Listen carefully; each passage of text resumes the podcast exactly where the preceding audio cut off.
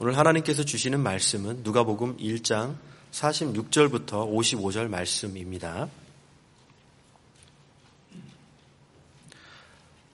한 절씩 교독하도록 하겠습니다.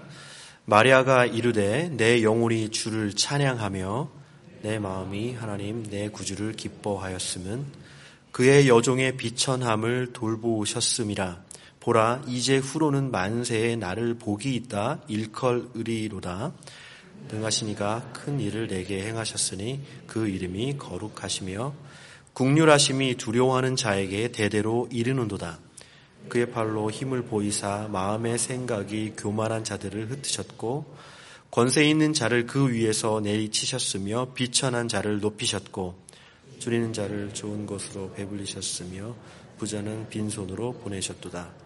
그 종 이스라엘을 도우사 국률이 여기시고 기억하시되 우리 조상에게 말씀하신 것과 같이 아브라함과 그 자손에게 영원히 하시리로다 아니라. 아멘. 이어서 안선호 목사님께서 그리스도께서 이 땅에 오신 진정한 목적이라는 제목으로 말씀을 증거해 주시겠습니다. 네, 우리 다 같이 말씀 받기 전에 기도드리시겠습니다. 할렐루야 존귀하신 주님, 이 땅에 오신 주님을 기뻐하며 또 말씀하신 대로 다시 오실 주님을 소망 가운데 기대합니다. 이 예배 가운데 찾아오셔서 부족한 종을 통해서 하나님의 진리의 말씀을 나타내소서 그 말씀 앞에 저희들이 겸손히 서게 하시고 우리의 생각이 발전하며 삶이 변화될 수 있도록 주여 이 종을 사용하여 주시옵소서 예수 그리스도 이름으로 간절히 기도드려 싸움나이다. 아멘. 어, 설교가 한 번도 쉬운 적이 없지만 제 개인적으로는 절기 설교가 저한테는 항상 어려운 것 같습니다. 어, 말씀드린 대로 오늘부터 대강절이 시작됩니다. 대강절이란 하늘에서 내려오신 일을 기다리는 절기라고 할 수 있습니다. 예수 그리스도께서 구약의 말씀의 성취로 이 땅에 오셨고 그리고 또 말씀하신 대로 이 땅에 다시 오실 것을 믿으시기를 간절히 바랍니다. 대강절 절기에는 저희가 대강절 촛불을 점화하기도 합니다. 매주에 하나씩 그 촛불을 점화해 갈 때 그 촛불이 각각 상징하는 바가 있습니다. 그것은 소망과 평화와 기쁨과 아, 사랑입니다. 아, 매주 대강절 촛불이 하나씩 더 점화되어 가면서 아, 빛 대신 그리스도께서 우리에게 가까이 오고 계시는 것을 가시적으로 그리고 상징적으로 나타내는 것입니다.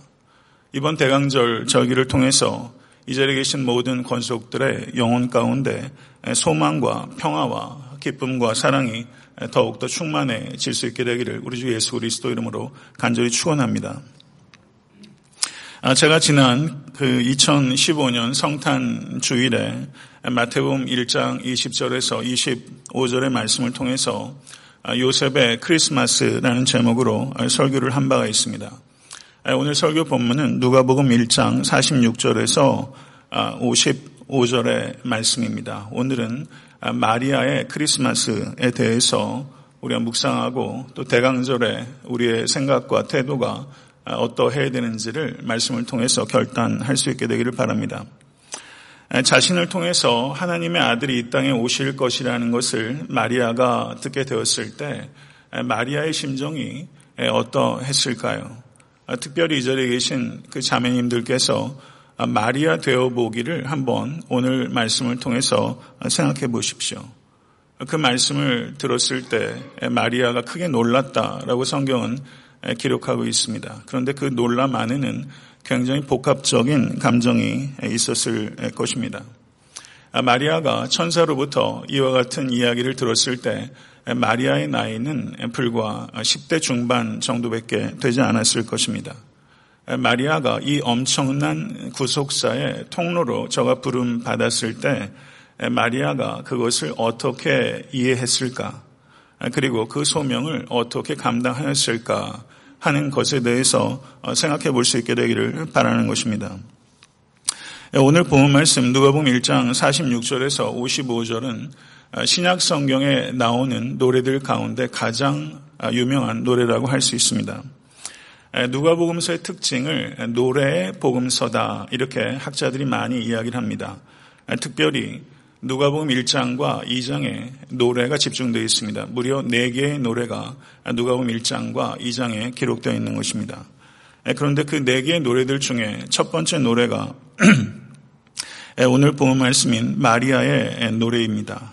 그리고 1장 68절부터 79절까지 사가랴의 노래가 두 번째 노래이고 누가복음 2장 14절에 천사들의 노래가 세 번째 노래고 2장 29절에서 32절에 네 번째 노래인 시므온의 노래가 기록되어 있는 것입니다. 이와 같이 아기 예수님의 탄생을 중심으로 하늘과 땅에 노래가 울려 퍼지게 된 것입니다.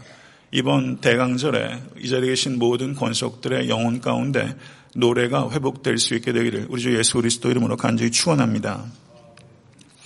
천사가 성령으로 수태하게 될 것이다 라고 마리아에게 아, 이야기를 했을 때 마리아가 그 말씀을 최종적으로 이렇게 받아들였습니다. 주의 여종 이온이 말씀대로 내게 이루어지리이다. 아멘. 성도 여러분, 마리아는 어린 처녀입니다. 아, 결혼도 전에 잉태하는 것을 마리아가 받아들이는 것은 그것은 결코 쉽지 않은 일이었을 것입니다. 마리아가 주의 여종 이온이 말씀하신 대로 내게 이루어지리이다 라고 저가 고백했을 때는 이 소명으로 말미암아 마리아가 겪게 될 여러 가지 오해와 그리고 배척 그리고 고난과 심지어 죽음까지도 각오하였기 때문에 그 소명을 받아들일 수 있었던 것입니다. 마리아는 자신을 주의 여종이라고 생각했습니다. 어떠한 대가를 치른다 할지라도 하나님의 뜻이 분명하고 하나님께 영광이 되는 것이라면 기꺼이 수용하겠다는 결단이 마리아의 말 가운데 있는 것입니다. 그리고 마리아는 천사를 통해서 친척 엘리사벳도 나이가 많이 들었지만 하나님의 도우심으로 잉태해서 이제 임신한 지 6개월이 되었다는 것을 마리아가 알게 됐습니다. 그리고 서둘러서 엘리사벳을 방문하게 됩니다. 그리고 마리아의 방문으로 6개월간 자신이 임신했다는 것을 숨겨왔던 엘리사벳의 기분 좋은 은신이 깨지게 됩니다. 그리고 두 여인이 기쁨으로 자기들에게 부어주신 하나님의 은혜를 감격적으로 나누는 장면이 기록되어 있습니다. 엘리사벳이 마리아의 문안을 받았을 때 엘리사벳의 태중에 있었던 아기가 뛰놀았고 엘리사벳은 성령의 충만함을 받았습니다. 그리고 큰 감동과 흥분에 휩싸이게 됐고 그리고 이렇게 이야기를 합니다. 여자 중에 내가 복이 있으며 내 태중에 아이도 복이 있도다. 내 주의 어머니가 내게 나오니 이 어찌된 일인가 보라 내 문하는 소리가 내 귀에 들릴 때에 아이가 내 복중에서 기쁨으로 뛰놀았도다. 주께서 하신 말씀이 반드시 이루어지리라 믿은 그 여자에게 복이 있도다. 아멘. 이것이 엘리사벳의 고백이었던 것입니다. 엘리사벳이 마리아에게 한 말은 여러모로 우리가 깊이 묵상해야 될 가치가 있습니다. 엘리사벳이 뭐라고 말하냐면 마리아를 내 주의 어머니라고 말하고 있는 것입니다. 내 주의 어머니. 뱃속에 있는 아기를 내 주라고 표현하고 있는 것입니다. 아기 예수님을 롤드라고 말한 최초의 사람입니다. 엘리사벳의 이 고백은 가이사라 빌립보에서 베드로가 주는 그리스도시요 살아계신 하나님의 아들이니이다라는 고백과 필적할 수 있는 매우 중요한 고백입니다. 엘리사벳이 마리아를 두 가지로 축복했습니다. 첫 번째는 마리아가 주를 잉태하는 것이 첫 번째 축복이요. 두 번째 축복은 마리아가 주께서 하신 말씀이 반드시 이루어지게 될 것이라는 것을 믿은 것이 두 번째 축복이라고 엘리사벳이 말을 했던 것입니다. 누가복음 11장 27절에서 28절을 보게 되면 이런 말씀이 기록되어 있습니다. 이 말씀을 하실 때 무리 중에서 한 여자가 음성을 높여 이르되 당신을 벤 태와 당신을 먹인 젖이 복이 있나이다 하니 예수께서 이르시되 오히려 하나님의 말씀을 듣고 지키는 자가 복이 있느니라. 아멘. 성도 여러분, 이 말씀을 깊이 생각해야 됩니다. 예수 그리스도께서 누가복음 11장 27절에서 28절에 하신 말씀은 하나님의 아들을 잉태하는 것보다 더 복된 것은 하나님의 말씀을 듣고 지키는 것이 더 복된 것이다. 이렇게 말씀한 것입니다. 마리아는 하나님의 아들을 잉태하는 큰 복을 받았습니다. 그러나 그 복보다 더 큰 복은 하나님의 말씀을 믿고 지키는 복이라고 말씀하신 것입니다. 이 말씀을 깊이 생각하시고 받아들이실 수 있는 모든 권속 되실 수 있게 되기를 간절히 축원합니다. 이 자리에 계신 모든 권속도 한 사람도 예외 없이 주께서 하신 말씀이 반드시 이루어질 거라신 것을 믿고 그 말씀을 지키시는 복된 성도 될 수 있게 되기를 간절히 바랍니다. 성도 여러분, 믿음은 무엇입니까? 믿음은 하나님의 존재를 믿는 것이 아닙니다.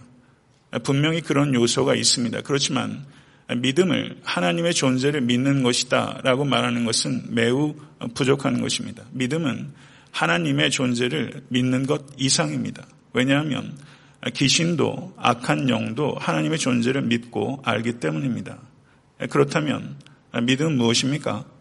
그것은 하나님의 말씀을 믿는 것입니다. 그리고 하나님의 말씀을 믿는다는 것이 어떻게 증명이 됩니까? 하나님의 말씀을 지키는 것으로 증명이 되는 것입니다. 하나님의 말씀을 믿는 것과 하나님의 말씀을 지키는 것은 그렇기 때문에 동전의 앞뒷면과 같은 것입니다. 하나님의 말씀을 믿고 지키시는 여러분과 제가 될 수 있게 되기를 간절히 바랍니다.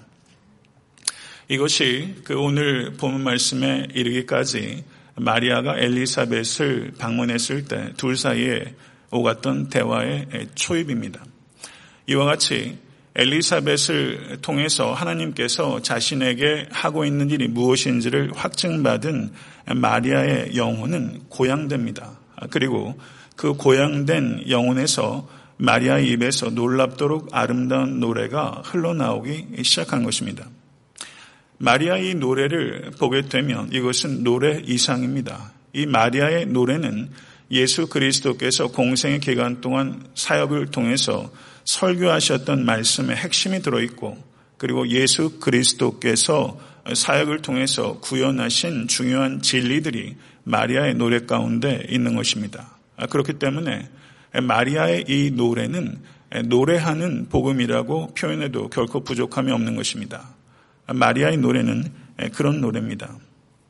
아, 미국에서 존경받는 감리교의 목회자요. 그리고 매우 탁월했던 선교사였던 존 스탠리 목사님이라는 분이 있었습니다. 이분은 19세기 말에 태어나셔서 인도 선교의 아버지로 불릴 만한 분이고 마하트마 간디가 스승처럼 모셨던 목회자로 알려지고 있습니다. 그런데 이 존 스탠리 목사님께서 오늘 본문 말씀에 마리아의 노래를 어떻게 평가했냐면요. 이 노래는 세상에서 가장 급진적인 노래다. 이렇게 표현했습니다. 좀 더 정확히 표현하면 이 노래는 가장 혁명적인 노래다. 이렇게 존 스탠리 목사님께서 표현하셨어요. 우리가 혁명적이다라는 말에 대해서 좀 allergic한 반응을 가지고 계신 분들이 사실 있어요. 그런데 이 노래에 대해서 이 목회자는 이 노래는 매우 혁명적인 노래다라고 이렇게 평가한 것입니다.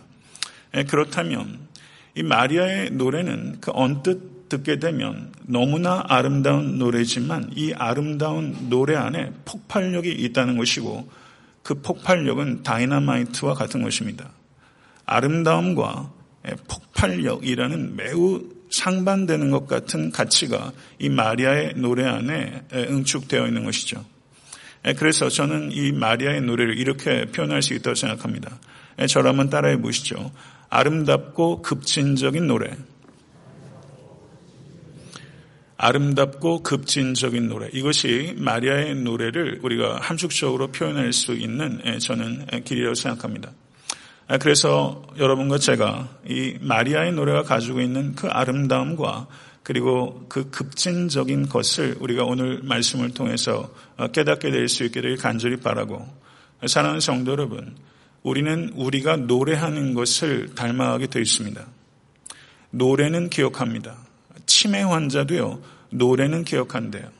자기 자녀들 이름도 까먹고 할 정도로 치명적으로 잊어버렸는데도 불구하고 자기가 평생 불렀던 노래는 기억한대요. 노래가 힘이 있어요. 우리 마리아의 노래를 통해서 우리가 여러분과 저의 인생이 조금 더 아름다워지고 그리고 조금 더 복음에 따라 급진적인 삶을 살아갈 수 있는 계기가 될 수 있게 되기를 간절히 소원합니다. 이제 아름답고 급진적인 노래 안으로 들어가겠습니다. 이 마리아의 노래는 크게 세 부분으로 나누어서 이해할 수 있습니다. 46절에서 50절은 이 노래의 도입부이며 51절에서 53절은 이 노래의 중심부입니다. 여기에 다이너마이트가 매장되어 있는 것입니다. 그리고 54절에서 56절은 이 노래의 결론부입니다. 우리가 성경을 이해할 때 구조적으로 생각하는 것은 매우 중요합니다. 마리아의 노래를 보게 되면 마리아가 얼마나 구약 성경에 정통하였는가 하는 것을 우리가 알 수 있습니다. 그의 노래는 사무엘상 2장 1절에서 10절에 기록되어 있는 한나의 기도와 매우 언어적으로 그리고 구조적으로 흡사합니다. 그런데 그뿐만이 아닙니다. 마리아의 노래를 주의 깊게 살피게 되면 그 노래 안에는 10편, 89편, 98편, 103편, 107편, 111편, 113편, 그리고 이사야 41장, 41장, 미가서 7장 등의 말씀이 녹아서 그 안에 응축되어 있는 것입니다. 이것은 우리에게 중요한 것을 가르쳐 주는 것입니다. 마리아는 이제 불과 10대 중반의 나이입니다. 그런데도 불구하고 마리아의 생각과 언어는 철저하게 성경으로 빚어지고 있는 것입니다. 우리가 마리아의 노래 내용이 무엇인지에 대해서 살피기 전에 우리는 마리아의 그 생각과 언어를 구성했던 성경 말씀에 대해서 생각해 볼 필요가 있습니다. 여러분도 말할 것도 없고 저 역시 마리아가 그의 모든 생각과 그의 노래가 성경으로 빚어지고 있다는 것에 대해서 우리는 부끄러움을 가져야 될 필요가 있습니다. 여러분의 생각도 저의 언어도 성경으로 빚어져야 합니다. 모쪼록 그런 은혜가 우리에게 임할 수 있게 되길 간절히 바랍니다. 그리고 마리아는 이렇게 노래하기 시작합니다. 내 영혼이 주를 찬양하며 내 마음이 하나님 내 구주를 기뻐하였음은 이라고 말하고 있습니다. 내 영혼이 주를 찬양하며 내 마음이 하나님 내 구주를 기뻐하였음은 매우 부드럽게 이 노래가 시작되고 있습니다. 여기에는 10대 중반의 어린 소녀가 하나님의 아들을 잉태한 데서 비롯된 온갖 복합적인 감정이 이 안에 다 응축된 것입니다. 이 마음을 우리는 묵상해야 될 필요가 있습니다. 한낱 목수와 결혼한 시골의 평범하다 못해 비천한 소녀가 구세주의 모친이 될 것이다 라는 천사의 계시를 들었을 때 마리아는 도대체 왜 어떻게 그런 일이 나에게 가능한지에 대해서 저는 경이했고 그리고 겸손할 수밖에 없었습니다. 이 시에는 그리고 이 시의 도입에는 이와 같은 경의와 겸손이 녹아 있는 것입니다. 그런데 마리아가 가졌던 이 경의는 경의는 여러 가지 경의가 있습니다. 망연자실한 경의가 있습니다. 그러나 마리아의 이 경의는 망연자실한 경의가 아닙니다. 마리아는 성경을 아는 소녀입니다. 그는 구약 성경과 하나님의 예언을 깊이 사색한 결과 생긴 경탄의 경입니다. 마리아가 가졌던 경의는 경악의 경의가 아니라 경탄의 경입니다.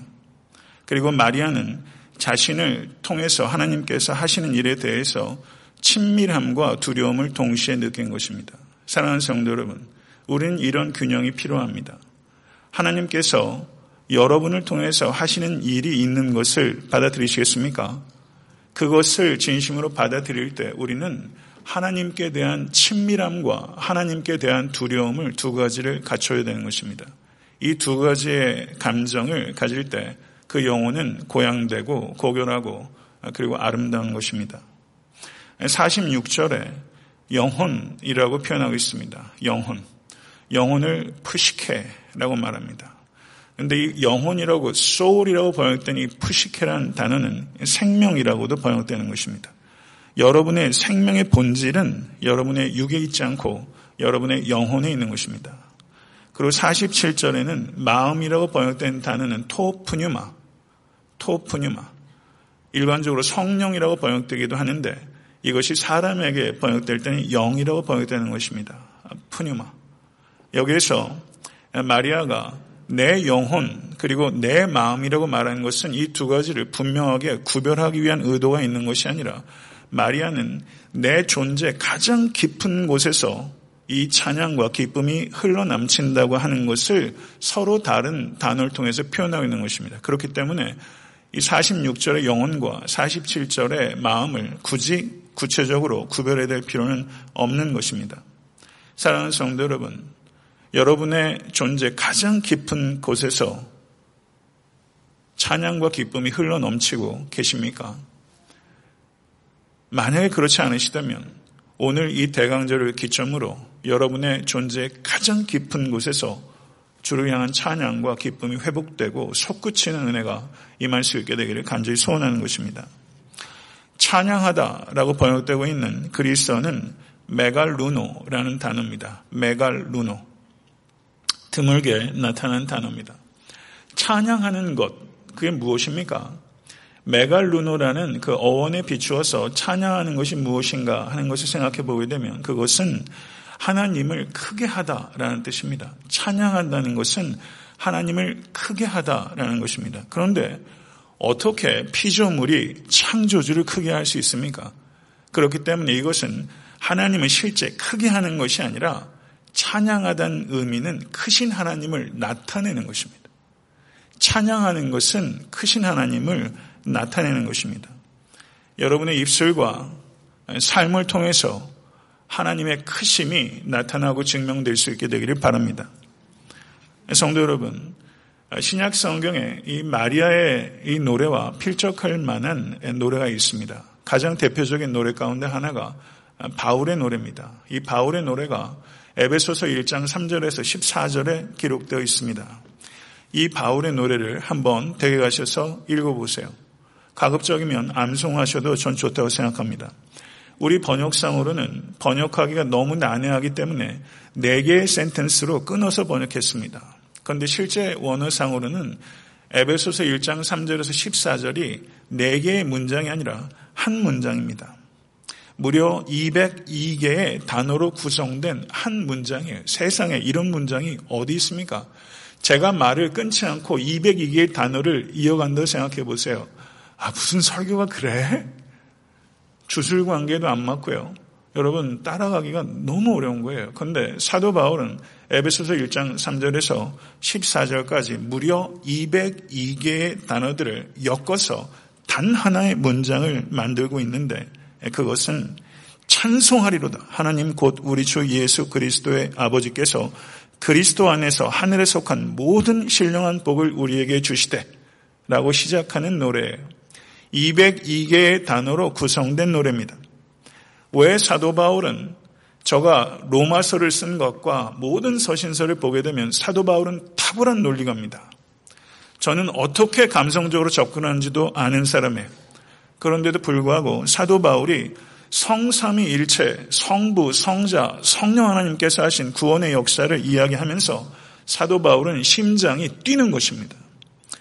그래서 성삼위 일체 하나님께서 하신 일을 표현하면서 사도 바울은 논리적으로 표현하는 것을 포기해버리고 폭포수처럼 쏟아지는 하나님께 대한 찬미를 저는 논리의 언어가 아니라 찬양의 언어로 표현하기로 결단한 것입니다.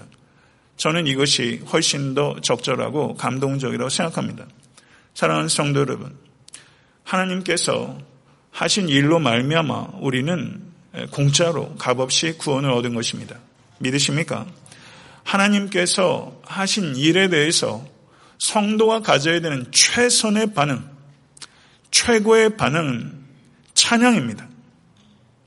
하나님께서 하신 일에 대한 최선의 최고의 반응은 논리가 아니라 항상 찬양입니다. 사랑하는 성도 여러분, 하나님께서 누구신지를 깨달으면 우리는 우리가 누구인지를 깨닫게 되고 하나님께서 하시는 일을 깨닫게 되면 우리에게 어떤 일이 주어지게 될 것인지를 깨닫게 되고 우리가 어떻게 될 것인지를 깨닫게 됩니다. 믿으십니까? 우리가 누구인지, 우리가 어떻게 될 것인지, 하나님께서 우리에게 무엇을 주실 것인지, 하나님이 누구신지, 무엇을 하셨는지, 무엇을 하고 계신지, 무엇을 하실 것인지를 알게 되면 성도의 최고의 최초의 반응은 성삼위일체 하나님을 찬양하는 것입니다. 성도 여러분, 성도의 가장 두드러지고 가장 궁극적인 특징은 무엇입니까? 그것은 하나님을 찬양하는 것입니다. 우리는 찬양을 통해서 우리는 세상에 속한 것이 아니라 우리가 찬양하는 대상인 하나님께 속한 사람이라는 것을 나타내는 것입니다. 우리는 찬양을 통해서 우리가 어디에 속했는지를 나타내는 것입니다. 성도 여러분, 우리가 언제든지 어디서든지 해야 하고 할 수 있는 가장 중요한 일, 그리고 가장 탁월한 일은 하나님을 찬양하는 것입니다. 우린 이 세상에서도 하나님을 찬양하고 그리고 오는 세상에서도 영원토록 중단 없이 하나님을 찬양하게 될 것입니다. 할렐루야. 사랑하는 성도 여러분, 하나님을 찬양하는 곳이 천국입니다. 마리아는 하나님 내 구주를 기뻐한다 라고 표현했습니다. 아, 이것은 중요한 의미가 있습니다. 하나님을 내 구주라고 마리아가 표현한 것은 마리안 자신이 나는 구주가 필요한 죄인입니다. 라는 것을 고백한 것입니다. 그렇기 때문에 마리아에 대해서 우리가 존경하는 것은 필요하고 마땅한 일이지만 마리아를 숭배하는 것은 옳지 않습니다.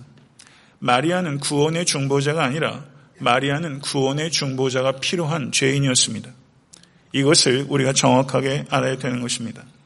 마리아의 찬양은 기쁨의 찬양이었습니다. 예수께서 이 땅에 오신 것은 천사의 계시대로 온 백성에게 미칠 큰 기쁨의 좋은 소식입니다. 여러분의 삶 가운데도 지금까지 그리고 올 한 해도 많은 기쁨의 소식이 있었을 것이라 생각합니다. 그러나 그것은 개인적인 기쁨입니다. 온 세상에 미칠 큰 구원의 기쁨의 소식은 이 땅에 하나님의 약속대로 예수 그리스도께서 오셨다는 소식입니다. 이것이 모든 백성에게 미칠 큰 기쁨의 좋은 소식입니다. 예수 그리스도께서 이 땅에 오셔서 복음이 되셨습니다. 그리고 우리는 그 복음을 듣게 됐습니다. 그리고 우리는 그 복음을 믿게 됐습니다. 그것이 우리가 기뻐하는 이유입니다. 예수 그리스도께서 복음이 되셨고 우리가 복음을 듣게 됐고 그리고 그 복음을 믿게 된 것입니다. 이것이 기적이고 이것이 은혜고 이것이 기쁨입니다. 이것을 진심으로 생각하시고 기억해내시고 그리고 그 안에서 기쁨을 받아 누리실 수 있는 모든 권속 되실 수 있게 되기를 간절히 바랍니다. 예수 그리스도는 구세주입니다. 예수 그리스도께서 구세주라는 것은 어떤 의미가 있습니까? 그것은 세 가지 차원에서 의미를 갖는 것입니다. 예수 그리스도를 구세주로 영접함으로 말미암아 그것을 믿는 모든 사람들은 죄의 책임에서 구원받았습니다. 그리고 이 땅에 사는 동안 죄의 지배에서 현재적으로 구원받고 있으며 예수 그리스도께서 이 땅에 다시 오실 때 죄의 오염에서부터도 구원받게 될 것입니다. 그렇기 때문에 예수 그리스도께서 구세주라는 의미는 세 가지 의미가 과거에 그리고 현재 미래에 있는 것이며 그것은 죄의 책임과 죄의 지배와 죄의 오염에서부터 구원받게 될 것이라는 것입니다. 이 구원은 오직 예수 그리스도를 통해서만 우리에게 임하는 것입니다. 할렐루야. 이것을 진심으로 믿기 때문에 우리의 감정과 상관없이 감정을 뛰어넘어서 우리는 주 안에서 항상 기뻐할 수 있게 되는 것입니다. 그렇기 때문에 기뻐하는 것은 감정의 행위가 아니라 믿음의 행위입니다. 이 기쁨이 오늘 이 시간 여러분의 심령 가운데서 솟구칠 수 있게 되기를 간절히 바랍니다. 마태복음 2장 1절에서 10 2절의 말씀을 보시게 되면 잘 아시는 대로 동방박사 이야기가 나옵니다. 근데 동방박사가 아기 예수님의 별을 보고 쫓아오다가 별이 사라집니다. 저가 당황했습니다. 예, 그러다가 헤롯 궁에 가서 이스라엘의 왕이 어디 나느냐라고 물었을 때 대제사장과 서기관들이 베들레헴에 날 것이다. 미가서 5장 2절의 말씀을 가지고 베들레헴이라고 얘기했습니다. 그리고 그들이 나왔을 때 그들이 아기 예수의 별을 다시 발견하고 그 별이 멈춘 것을 보고서 2장 10절을 보게 되면 뭐라고 말하냐면요. 아기 있는 곳에 머물러 선 별을 보았을 때 그들이 매우 크게 기뻐하고 기뻐했다. 이렇게 표현하고 있습니다. 매우 크게 기뻐하고 기뻐했다. 마태의 언어를 성경 언어적으로 보게 되면요. 극치적인 기쁨, 동방 박사들이 가졌던 극치들은 극치적인 기쁨을 이 마태가 언어적으로 어떻게 해서든 표현하려고 하는 씨름이 있다는 것을 보게 돼요.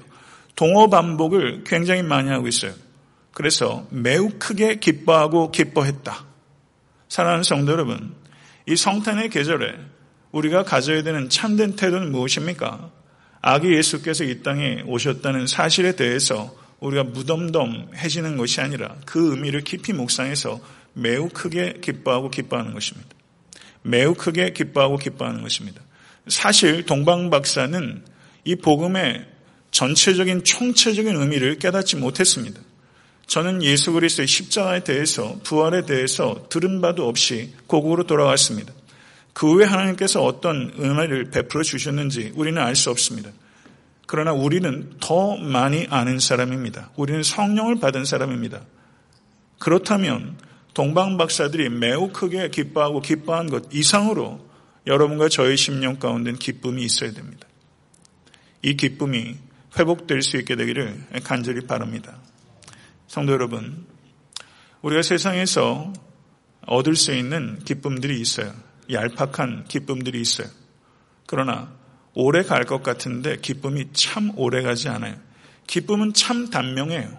세상 기쁨은요, 참 짧아요. 오히려 세상 기쁨의 끝은 쓴맛과 같이 와요. 그거 많이 경험하시지 않습니까? 이 세상의 기쁨들은 영원한 것이 없습니다. 그렇다면 참된 기쁨은 무엇입니까? 참된 기쁨은 오직 주 예수 그리스도와 어떤 관계를 맺느냐에 따라 달려 있는 것입니다. 이것을 진심으로 믿으시게 될 간절히 바랍니다. 주님과 어떤 관계를 맺느냐, 거기에 참된 기쁨이 연관되는 것입니다. 참된 기쁨은 오직 주 안에 있을 때 가질 수 있고, 오직 주 안에 있을 때 지킬 수 있습니다. 믿으십니까? 정말 믿으십니까? 참된 기쁨은 오직 주 안에 있을 때 가질 수 있고 오직 주 안에 있을 때 지킬 수 있는 것입니다. 그렇다면 우리는 어떤 상황이 닥쳐도 그 상황 때문이 아니라 모든 상황 위에 계시고 그것을 다스리시는 주님의 사랑과 능력을 신뢰하기 때문에 우리는 주 안에서 기뻐하는 것입니다. 구원의 하나님을 기뻐하는 것이 성도의 힘이요. 하나님을 기뻐하지 않는 것은 성도의 죄입니다. 하나님을 기뻐하지 않는 것은 단순한 심리적인 상태가 아니에요. 여호와 하나님을 기뻐하는 것이 성도의 힘이요. 여호와 하나님을 기뻐하지 않는 것이 성도의 죄입니다. 성도의 존재의 목적은 하나님의 영광을 돌리는 것입니다. 하나님을 기뻐하지 않으면서 하나님께 영광을 돌릴 수 있는 방법은 없습니다. 성도 여러분, 이것을 깊이 기억하실 수 있게 간절히 바라고 이 대강절에 우리가 가져야 되는 태도는 도저히 기뻐하기 어려운 여러분의 삶의 현실이 분명히 있다고 생각합니다. 그 현실과 싸우십시오. 그리고 다른 데서 기쁨을 얻으려고 하는 헛된 충동과 유혹과 대적하십시오. 그리고 오직 주 안에서 기뻐하십시오. 이것이 대강절에 우리가 가져야 되는 바람직한 태도인 것입니다. 48절에서 49절 상반절을 보게 되면 마리아는 자신이 찬양하고 기뻐하는 개인적인 두 가지 이유를 소개하고 있습니다. 성경 원어를 보게 되면 호티라는 접속사가 사용돼서 호티는 because 혹은 for라고 말하면서 이유를 설명하는 접속사입니다. 자기가 찬양하고 기뻐하는 이유에 대해서 마리아가 말하면서 두 가지 이야기하는데 여종의 비천함을 돌아보셨기 때문이며 또 하나 이유는 능하신 이가 큰 일을 자신에게 행했기 때문이라는 것입니다. 성도 여러분, 구세주의 모친이 된다는 사실에 고무되고 교만해지기 쉽습니다. 그러나 마리아는 자기는 주님의 여종이라는 자신의 정체성을 분명하게 알고 있는 것입니다. 하나님께서 놀라운 능력과 복을 부어주심에도 불구하고 마리아는 한결같이 변함이 없습니다. 성도 여러분, 이 자리에 계신 여러분과 저는 마리아와 같은 것이 있고 다른 것이 있습니다. 우리는 하나님의 아들을 잉태하는 복을 받은 사람은 없습니다. 그러나 마리아가 구원받았던 그 구주는 우리에게도 주어졌으며 구원의 방식은 동일한 것입니다. 할렐루야. 믿으십니까?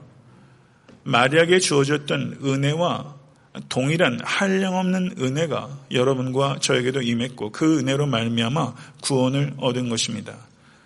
예수 그리스도께서는 하늘 보좌를 버리시고 이 땅에 구유에 임하신 겸손의 왕이십니다. 그 겸손의 왕을 맞는 이 대강절에 우리의 마땅한 태도는 겸손이어야 하는 것입니다.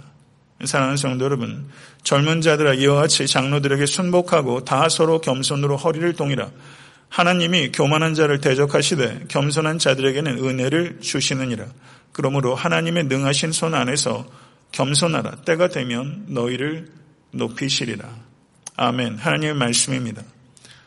우리가 겸손하지 않아도 되는 때가 언제 있겠습니까? 우리는 항상 겸손해야 합니다. 아, 그렇지만 이 대강절에 우리는 특별히 하나님 앞에서와 다른 사람들 앞에서 더욱더 겸손해져야 되는 것입니다. 50절에서 55절을 보게 되면 마리아의 찬양의 두 번째 이유가 등장합니다. 예수님의 탄생이 믿음을 가진 이스라엘 백성에게 어떤 의미가 있는지를 마리아가 이야기하기 시작합니다. 특별히 51절에서 53절의 말씀은 제가 말씀드린 대로 마리아의 노래 중에 다이나마이트가 그 안에 있습니다. 51절에서 53절의 말씀을 한번 보시죠. 51절에서 53절의 말씀입니다. 다 같이 합독하도록 하겠습니다. 그의 발로 힘을 보이사 마음의 생각이 교만한 자들을 흩으셨고 권세 있는 자를 그 위에서 내리치셨으며 비천한 자를 높이셨고 줄이는 자를 좋은 것으로 배불리셨으며 부자는 빈손으로 보내셨도다. 아멘. 성도 여러분, 아, 이것이 다이너마이트입니다. 마리아는 자신의 비천함을 돌보신 하나님께서 이스라엘 민족의 비천함을 돌보셨다는 것을 기억하는 것입니다. 그리고 특별히 출애굽과 가나안 정복 전쟁 역사를 통해서 이스라엘을 구원하시고 대적들을 물리치신 하나님을 마리아는 높이고 있는 것입니다. 여기에서 하나님께서 이스라엘을 위해서 행하신 행동들을 여섯 가지 동사로 표현하고 있는 것입니다. 이 일을 예수께서 이 땅에 오셔서 하신 것입니다. 그리고 예수께서 부활 승천하시고 이와 같은 일을 연속적으로 할 수 있는 그리스도의 몸의 연장으로 교회를 이 땅에 남긴 것입니다. 이 51절에서 53절에 이 다이나마이트와 같은 이 일들을 그리스도께서 이 땅에 계실 때 하셨고 그리고 이 일을 이 땅에 남긴 교회에게 위임한 것입니다. 51절은 도덕적 혁신이고 52절은 사회적 혁신이며 53절은 경제적 혁신입니다. 엄밀하게 말하면 이것은 혁신적인 게 아니라 혁명적인 것입니다. 익숙한 삶의 자리에서 안주하기 원하는 성도와 교회에게 이 다이너마이트는 확실히 불편한 것입니다. 마음이 교만한 자들과 권세 있는 자들과 부자에게 그 위험을 경고하고 있는 것입니다. 성도 여러분, 그런데 세상 사람들은 말할 것도 없고 교회의 성도들도 권력과 부와 명예를 쫓아가며 살아가고 있습니다. 그리고 그것을 얻게 됐을 때 마음이 교만해집니다. 삶의 진정한 의미는 부와 명예와 권력을 얻는데 있는 것이 아닙니다. 이것을 진실로 받아들이십니까? 삶의 진정한 의미는 하나님을 아는 것과 하나님을 나타내는 것에 있습니다. 이것이 삶의 진정한 의미입니다. 이것 정말 받아들이십니까? 삶의 진정한 의미와 성공은 하나님을 아는 것과 하나님을 나타내는 게 있습니다. 그렇다면 여러분의 삶이 거기에 초점이 맞춰져 있습니까? 아니, 제 삶은 거기에 초점이 맞춰 있는 것처럼 보이십니까? 성도 여러분, 누가복음 4장 18절에 주의 성령이 내게 임하셨으니 이는 가난한 자에게 복음을 전하게 하시려고 내게 기름을 부으시고 나를 보내사 포로된 자에게 자유를 눈먼 자에게 다시 보게 함을 전파하며 눌린 자를 자유롭게 하고 주의 은혜의 해를 전파하게 하려 하심이라. 우리 주님의 말씀입니다. 성도 여러분, 복음주의자, 저는 복음주의자입니다. 그런데 제가 복음주의자라고 말하면 세상 사람들, 특별히 교회 내에서도 복음주의자를 어떻게 보는 경향이 있냐면요. 복음주의자 그러면 꼴통이라고 생각하는 경향이 있어요. 복음주의자를 수구주의자라고 생각하는 경향이 있다는 것입니다. 도대체 복음주의자가 말하는 복음이 무엇입니까? 누가복음에서 예수 그리스도께서 직접 하신 말씀 포로된 자에게 자유를 눈먼 자에게 다시 함을 전파하며 예수 그리스도께서 설명하신 복음입니다. 성도 여러분, 우리는 복음을 믿음으로 말미암아 천국 시민이 되었습니다. 할렐루야. 믿으십니까? 복음은 1차적으로 천국과 관련됩니다. 그러나 복음주의자들이 갖고 있는 착각 중에 하나가 복음이 천국에만 관련된다고 생각하는 것입니다. 아닙니다. 복음은 이 땅과 관련되는 것입니다.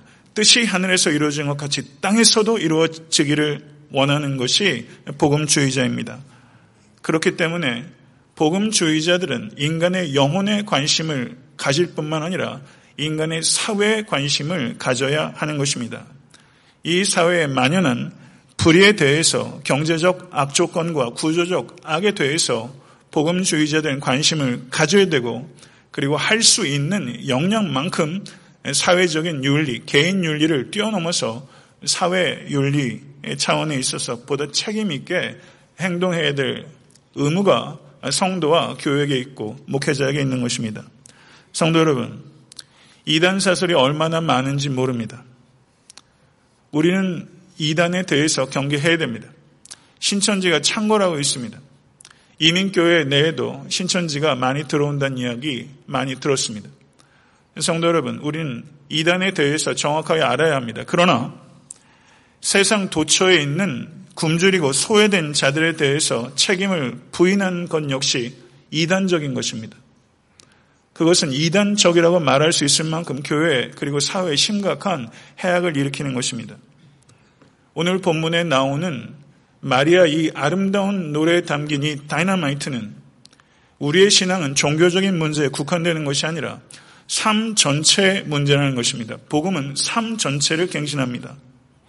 하나님께서는 우리를 육과 영으로 지으셨습니다. 영적인 것이 항상 우선하는 것입니다.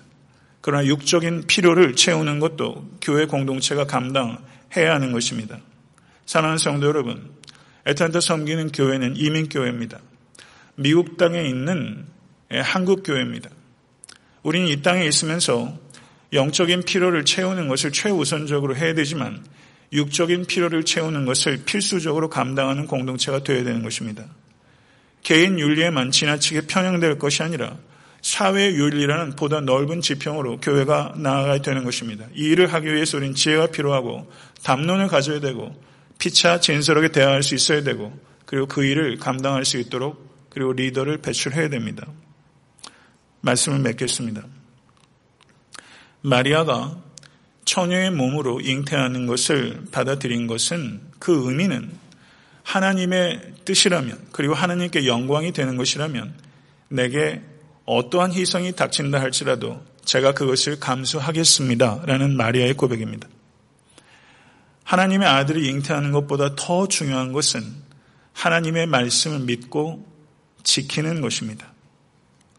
마리아의 노래는 마리아의 생각과 마리아의 노래, 마리아의 언어가 철저하게 말씀으로 빚어졌다는 것을 의미하는 것입니다. 대강절에 여러분의 생각과 여러분의 언어가 그리고 제 생각과 제 언어가 하나님의 말씀으로 빚어지면 좋겠습니다. 우리를 통해서 하시는 하나님의 일이 있다는 것을 진심으로 신뢰하고 그 하나님에 대해서 친밀함과 두려움을 동시에 가지실 수 있게 되기를 바랍니다. 하나님께서 하시는 일에 대한 최고의 최선의 반응은 언제나 어디서나 항상 찬양입니다. 이 찬양을 올려드림으로 말미암아 이 대강절에 여러분께서 세상에 속한 사람이 아니라 하나님께 속한 자라는 것을 선포하십시오. 이 땅에 오셔서 복음이 되신 예수님을 기뻐하고 복음을 듣게 된 것을 기뻐하고 복음을 믿게 된 것을 기뻐하십시오. 그로 말미암아 죄의 책임과 죄의 지배와 죄의 오염에서 벗어낸 것을 기뻐하십시오. 대강절에 여러분과 제게도 교회에게도 이 사회에도 기뻐하기 어려운 묵직한 현실이 분명히 있습니다. 그러나 그 현실과 싸우십시오. 그리고 예수 그리스도 밖에서 기쁨을 얻으려고 하는 죄의 충동과 싸우십시오. 그리고 오직 주 안에서 기뻐하시는 이 대강절이 될 수 있게 되기를 간절히 축원합니다. 겸손의 왕으로 이 땅에 오신 아기 예수를 진심으로 나의 삶의 구주로 받아들인 사람은 겸손해집니다. 겸손에 적합니다. 모쪼록 이 대강절에 더 비천한 자, 더 줄이는 자에게 더 좋은 것으로 주는 대강절이 될 수 있게 되기를 간절히 바랍니다. 매년 닥치는 대강절에 우리가 조금 더 나은 사람, 조금 더 나은 성도가 되는 축복이 여러분과 저에게 그리고 모든 교회에게 임할 수 있게 되기를 간절히 기원합니다. 기도드리겠습니다. 정교하신 주님, 감사합니다. 세상은 날로 어두워져 가고 아버지 하나님 세상에 참빛이 없는 것을 하나님 앞에 고백할 수밖에 없는 대강절입니다. 올해도 어김없이 대강절이 찾아왔습니다. 오늘 말씀을 통해서 주신 대로 이 땅에 참빛으로 오신 예수 그리스도께서 이 자리에 있는 모든 권속들의 심령 가운데 찾아오셔서 그 예수님을 새롭게 만날 수 있도록 인도하여 주시며 아버지 하나님 이 대강절에 더욱더 겸손하고 또한 하나님의 복음을 기뻐하며 그리고 또 삶의 자리에서 눌리고 지치고 비천한 자들을 진심으로 섬기는 의미 있는 대강절이 될 수 있도록 우리 각 사람의 심령 가운데 임하여 주시옵소서 세상 가운데 헛된 기쁨을 쫓지 않게 하여 주시고 세상에 보냄받은 자인 것을 기억하며 오직 주 안에서 기뻐하며 하나님께 범사에 감사하며 예배 드리는 대강절이 될 수 있도록 인도하여 주시옵소서. 특별히 이 절기 동안 우리의 예배가 회복될 수 있기를 원하나이다. 내 영혼이 주를 찬양하며 구원의 하나님을 기뻐할 수 있도록 주여 인도하여 주셔서 오늘 이 시간 노래를 잃어버린 심령들이 노래를 회복할 수 있도록 인도하여 주시며 예수 그리스도와 더욱더 깊은 사랑의 관계를 맺는 은총이 우리 각 사람에게 임할 수 있도록 주여 임하여 주시옵소서. 예수 그리스도 이름으로 간절히 기도드렸사옵나이다. 아멘.